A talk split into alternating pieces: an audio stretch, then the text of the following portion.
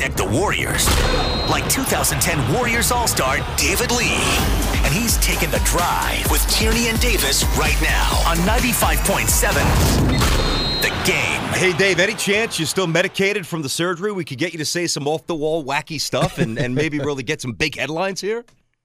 No, absolutely not. But uh, you called me about a week ago, I'd have been I'd have been in that category. But no, I just had a follow up appointment right now. Just got out of it about an hour ago, and everything is perfect. Got all the uh, bandages off and everything like that, and I'm uh, zero pain whatsoever. So I think it was really the right thing to do, and I'm ready to go. Yeah, and you, you listen. We I think Eric and I certainly know this, and you concealed it pretty well. But you were in pain for for really a good stretch of the season, huh?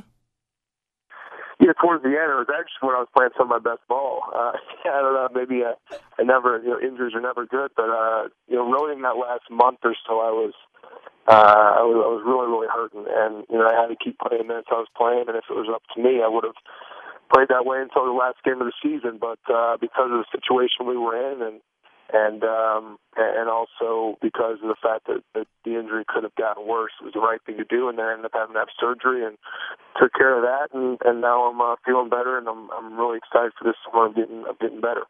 Well, D, I know you are a sports fan, so I'm sure you're watching the playoffs, correct? Correct. Okay, so that being said, comparing those playoff teams with your Warriors, what do you guys need to be able to compete at that level?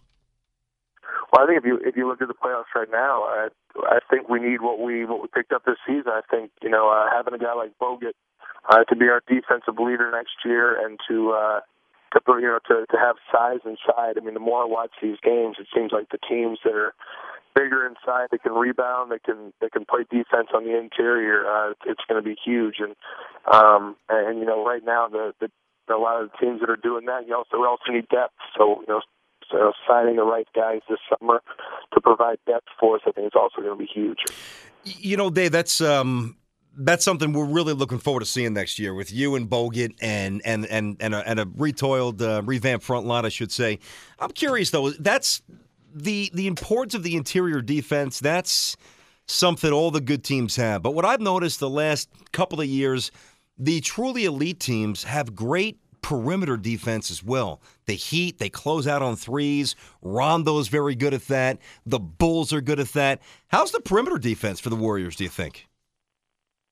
Well, I mean, I don't think it's any secret, similar to me not uh, my, my strength not being defense. I don't think you'd say the same for Steph. I think you know Steph's strength is scoring the basketball more than it is on the defensive end. But um, I think that that one of the biggest things that we're going to have, and I thought Klay became a much better defender uh, as the season went on, and a lot of his is going to be gaining experience. Um, you know, I think that that's that's important that when we look to to sign guys in the off season, especially at that three spot, or or we address it in the draft um, that it's going to be a guy that that can be you know big time perimeter defender mm-hmm. um, more than needing to score the basketball because I think we have plenty of offense and and I know that, that our front office is aware of that and and uh, one of the biggest things is uh, you know having at least one I think lockdown defender on on the perimeter is is huge because the other team's always going to have either a two or a three that's a big time scorer. And in order to, to keep those guys out of the paint and shooting contested jump shots, it's important to have at least one guy that can be a lockdown guy. Zona Warriors forward David Lee. Uh, D's been with us all season. We're starting to wrap it up, and uh, before you know it, the summer will be here, and then before you know it, it'll be you know training camp, and hopefully more well, definitely a more conventional way in October, not in December. Um, and, and speaking of of the NBA in general, here, David, David Stern recently said that he firmly believes that the rash of injuries are not directly attributable to the shortened, condensed season. Do you agree with that? There's been a lot of injuries this year. How do you see it? No, I did. I disagree with that. Uh, respectfully, disagree with that. I think that I think that with the schedule and the amount of minutes uh, the guys are playing, um, I mean, you know, could you justify that a lot of the injuries that are happening are just freak accidents. I guess you could. Um, I don't have any scientific evidence to to prove that you know Derrick Rose's knee injury was you know wasn't just a freak accident. However, I, I think that anytime you're nursing you know, one or two injuries. Derrick Rose had a lower back injury, he had an ankle injury, he had a groin injury.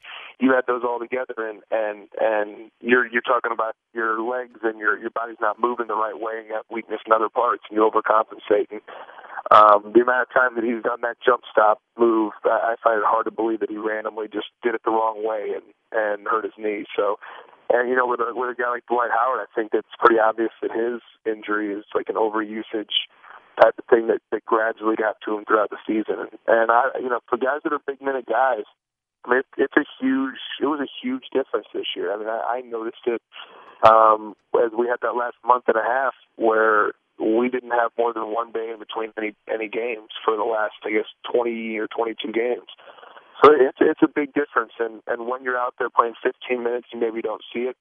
But if you're playing like I was this year, 35 to 40 minutes every single game, you're going to definitely see a difference. Well, how you feeling? I'm gonna switch over to football, man, and want to know how you feeling about your Rams after that draft and free agency they did. How, yeah. how you how you think your boys looking, man, this coming season? I, I'm going to stay positive. I, I think the biggest thing we're going to need is a bounce back season by uh, by Bradford. Uh, he had a tough one last year, and uh, you know, there's we have a tough division. All of a sudden, a division that uh, that everyone was saying for a while was weak. You know, with the 49ers being as good as they they were last year and look to be even even better this year, it's going to be an uphill battle for my Rams, buddy. I'm, I'm more excited about my Cardinals than I am my Rams right now. well, speaking of the Cardinals here, I mean, jeez, I mean, you know Pujols as well as anybody. In case you guys don't know, David's from St. Louis, so he's a big Cards fan, as he just alluded to. I'm going to give a little over under 27 home runs for Pujols. Which way are you going? Oh, he finally got number 20, one. I would have said. If you would have said 20, I would have said under.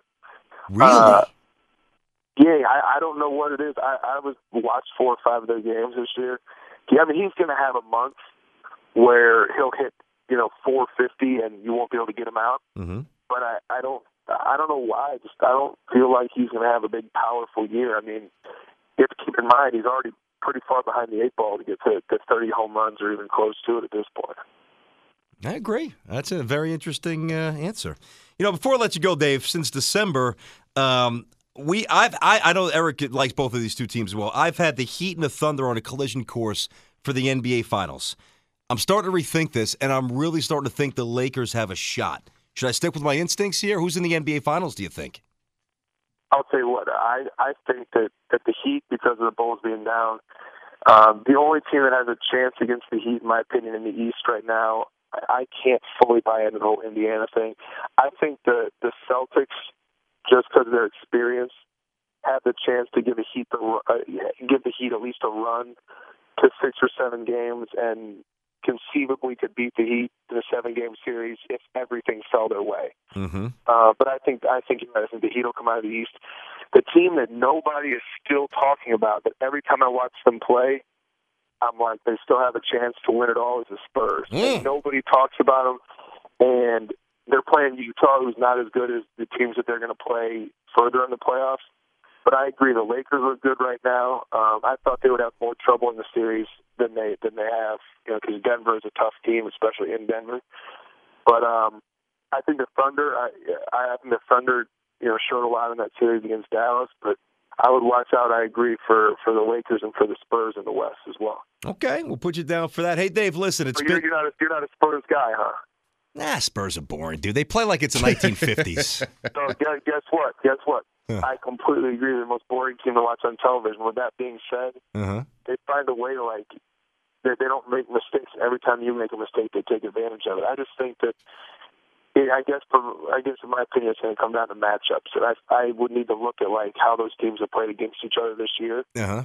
But, but uh, you know, the Spurs, I think their weaknesses are interior when you play against big time post players, and this and the Thunder don't have any of those guys. You know, it's and almost like a st- ball, you throw the ball to twenty times on the block during again. It's almost like I'm, I'm hoping I don't have to watch them in, in a conference finals because I, and I have profound respect for them. But as I said, they're boring. I'd rather see one of the young guns. Yeah, do we really need to see Duncan again labor up and down the court? I don't need to see that. Yeah, you have to admit. Hey, how about that? Uh, tell me. I know now, BT. I, I, e, I bet you kept it on, but BT. I know you turned off the the, the game one of the Clippers Memphis. I know you turned that off. I actually did. If you want me to be honest with you, I did. How'd you know that, dude? Quarter is that? Uh, I'll tell you what. That was a uh, that was one of the best playoff games I've seen in a long time. So that's that's going to be an interesting to see how that series ends up. Good stuff. Hey, Dave, uh, you had a heck of a season on the court individually, professional and fun throughout on the airwaves. We really appreciate it. Get yourself even healthier. Come back with a three point shot, maybe about four or five pounds more muscle, and we go from there. yeah, guys. Thank you so much for this season, and, uh, and hopefully we'll do it again next year. Absolutely, buddy. right, Thank you, man. Dave. We'll see you later. D. Lee. I think he's, I think he's going to come back with a three point shot.